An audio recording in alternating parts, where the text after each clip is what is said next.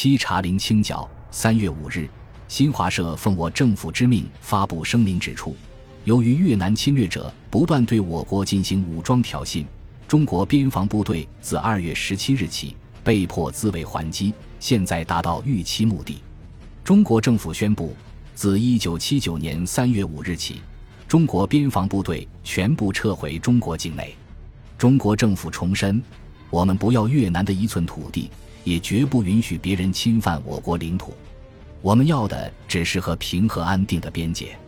我们希望中国政府这一正义立场将受到越南政府和世界各国政府的尊重。我们正告越南当局，在中国边防部队撤出以后，中国方面保留继续自卫还击的权利。中国正义之师就此打住，没有乘胜进军河内。充分表明了中国为维护世界和平而战的诚意，标志着我军力量的强大、政治上的主动。越军愈发猖狂，不断派出飞机侦察，并向四百八十团阵地进行炮击。在其中的一次炮击中，一发炮弹击中三机炮连值班机枪，机枪被炸毁，机枪手被炸伤。一天，敌军刚刚发射炮弹对四百八十团阵地进行炮击。协同四百八十团作战的火箭炮营立即捕捉到了目标，并对其进行了反炮击，摧毁了设在山沟里的敌军一百八十八团炮兵阵地。经过这次反炮击，敌军吃到了苦头，直到我军全部撤离，再也没有敢对我军阵地进行炮击。一次，有一股越军白天在距四百八十团阵地一河之隔的山头上，用轻武器向该团指挥所射击。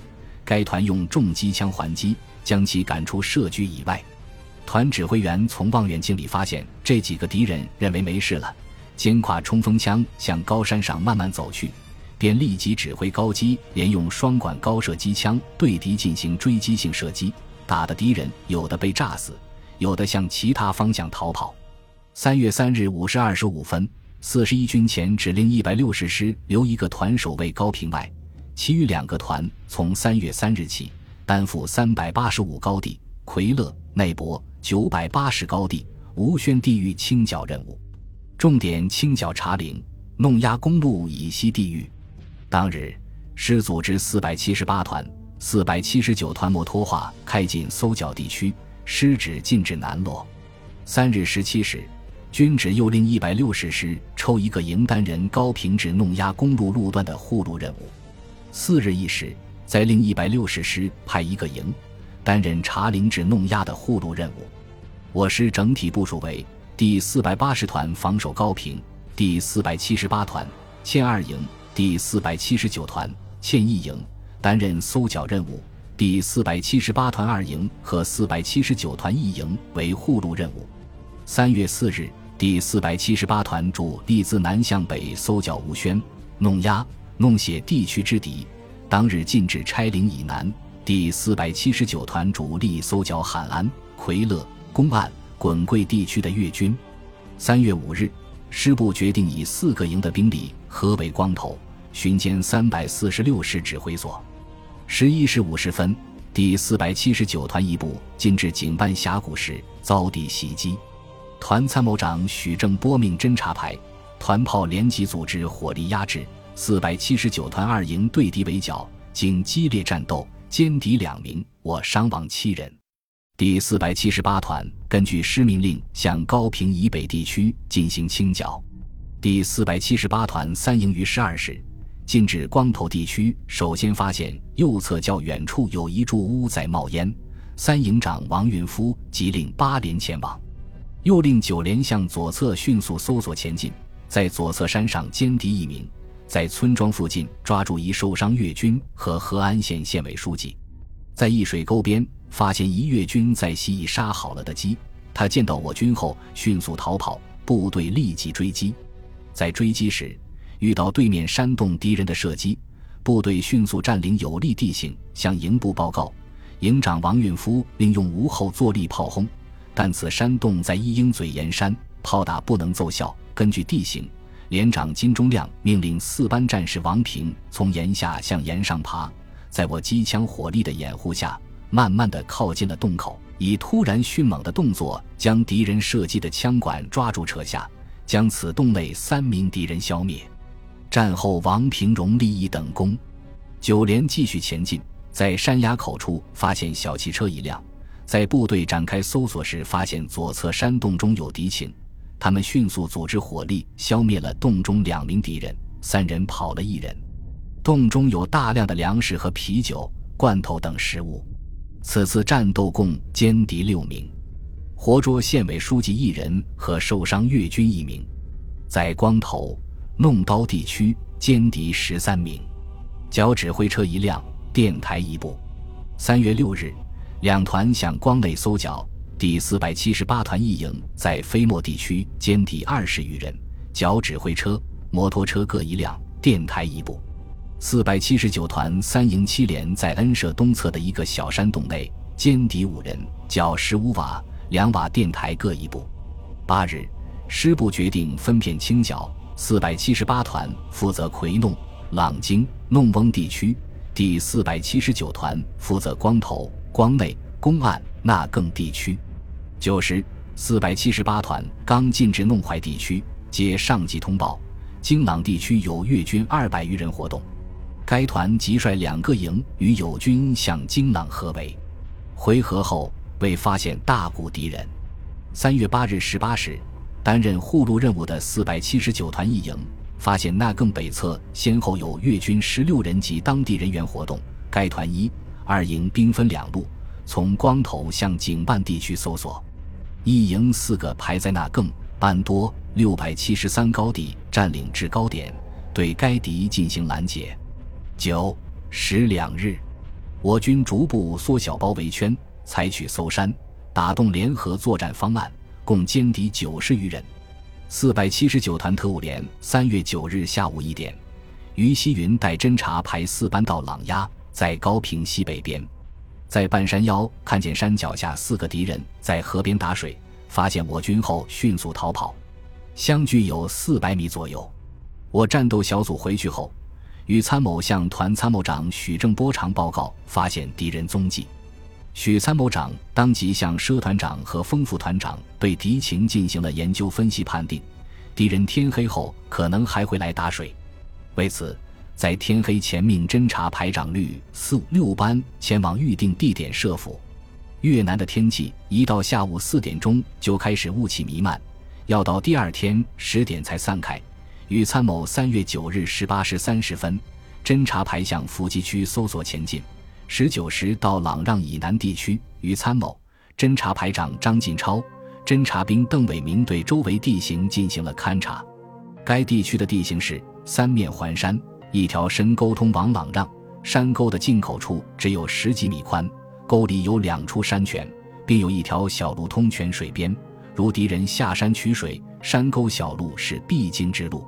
四班占领山沟的西侧，待敌人进入后，以猛烈火力杀伤敌人，并乘机捉着敌人。五班占领伏击镇地西北侧安部交叉口，一是断敌人退路，二是随时准备伏击延安部下山取水之敌人。规定以张排长鸣枪为战斗信号。二十时，全排已全部占领了伏击阵地，并进行了伪装。二十时十分，六班发现对面山上有灯光闪动，张排长命令注意隐蔽。侦察兵邓伟明和战友耐着性子等呀等，一动也不敢动。粤北夜色沉沉，丛林密布。二十三时二十分，不知谁说了一句：“有情况。”大家屏住呼吸。观察周围的动静，发现十米开外的草丛中有人影在晃动，发现一敌人沿山沟向侦察排伏击地域接近，敌在伏击外进行了观察和前听，未发现异常，即向后发出信号。紧接着，共有八个敌人向侦察排伏基地移动。二十三时五十分，敌大部进入伏击地，有三个敌人打水开始返回。排长一挥手，命六班一个战斗小组迅速占领沟口，切断敌人回逃之路。只听到“啪”的一声枪响，早已等候的六班以猛烈火力向敌人扫射，敌人乱成一团，拼命向四班阵地上逃窜。当敌人离四班不到两米时，由于一敌人以为我化妆的战士的腿是藤条，抓住就往上爬。此时四班突然开火。当即击毙敌人两名，有两名敌人见势不妙，掉头就向沟里逃跑。这时，排长张进超带领六班一个小组从东侧迅速直插沟底，冲向敌人，在四班的配合下将敌人俘获。战斗至二十三时五十五分，胜利结束。此次战斗击毙三人，俘获两名，其余敌人逃跑了。缴获冲锋枪两支，子弹一百零六发，手榴弹八枚。我轻伤一人。战后，四百七十九团侦察排荣立集体二等功。三月十日，第四百七十八团奉命由朗曼向弄井、朗热方向搜剿。根据第四百七十八团三营在光头地域搜剿时发现洞内敌人遗留的食物情况，据此情况判断，附近地区可能有敌人指挥所。王营长将情况向团部报告后，团长李志昌令三营向朗多方向搜索前进。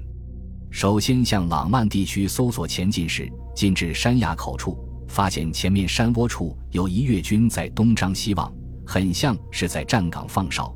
用重机枪进行试探性射击，因为距离较远打不着。该越军发现我军后，向侧面的山洞回望了一下，就向后面的山上逃去。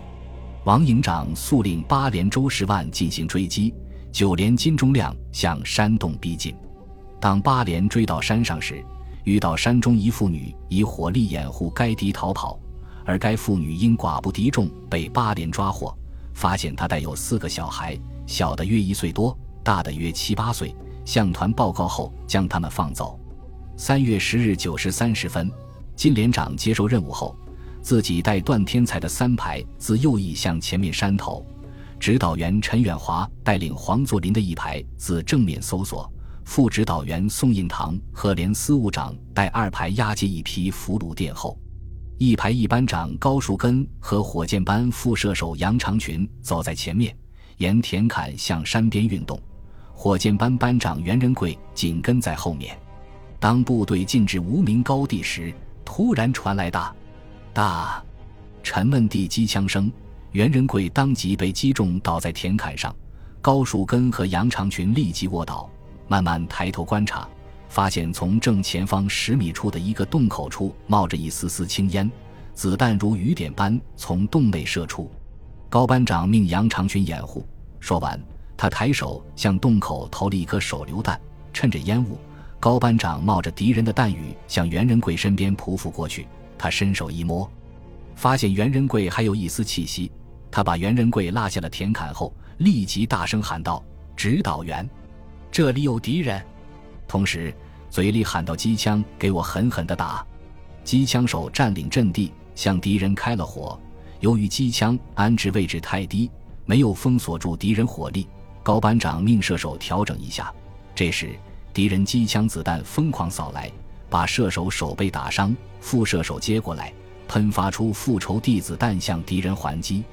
与此同时，一排长黄作霖带排主力向这边运动。金连长此时在山头听到山下激烈的枪声，带领一排迅速下山，自右侧迂回断敌人退路。九连一排机枪班以密集的子弹封锁敌人洞口，由于洞口比较隐蔽，我军火力打的洞口处山石乱飞，烟雾弥漫。杨长群见班长被击中，心中满怀怒火，趁烟雾以机智灵活的动作避开了敌人火力，绕至洞口左侧，向洞内丢了一颗手榴弹。狡猾的敌人竟然把手榴弹又投了出来，杨长群又拔出一颗手榴弹，拉开了引线，口里数着一二三。三下刚数完，就投进了洞口。他如法炮制，又连续投了两颗手榴弹。一排长黄作霖和高班长率先冲进洞内，经查看，当场炸死越军四名，重伤三人，其中有一名大尉、一名中尉和一名上尉军官。不久，三名重伤越军终因伤势过重而死。此战缴获机枪一挺，冲锋枪两支，手枪。步枪各一支，望远镜一具和弹药一批。战斗一结束，九连副指导员宋仁堂来到袁仁贵旁，他轻轻地抚摸着袁仁贵胸部的伤口，望着他奄奄一息的神情，对袁仁贵说道：“老战友，你可坚持住呀！”话没有说完，悲痛的流水夺眶而出。袁仁贵是四川省军连县人，他和袁仁贵都是一九七三年同年入伍的战友。当排长时，袁仁贵就是班长，自己提副指导员后，袁仍然是班长，但他从来没有怨言。在战斗中，他始终都是战斗在前面。宋印堂俯身命旁边的战士把袁仁贵扶起来，他要背袁仁贵下山。由于山路崎岖难走，袁的身体柔软无力，走不了多远，身体就往下滑，走走停停，勉强背到半山。战士们纷纷要宋副指导员放下来，大家要求轮流着背袁仁贵。这时金连长来了，旁边的一个战士说道：“连长，袁班长负伤了。”袁班长听到喊声。努力地睁开眼睛，对连长说了一句：“连长，你辛苦了。”金连长用手抚了他一下伤口，一看伤得不轻，马上喊道：“卫生员，快，给袁班长包扎一下，送营部。”战友们轮流背了七八十米，卫生员跑来报告：“连长，袁班长不行了。”连长迟疑了一下：“哦，我马上报告王营长，要担架来抬。”袁仁贵牺牲时终年二十五岁，战后追记三等功，被安葬在广西靖西县烈士陵园，墓号三区三排十一号。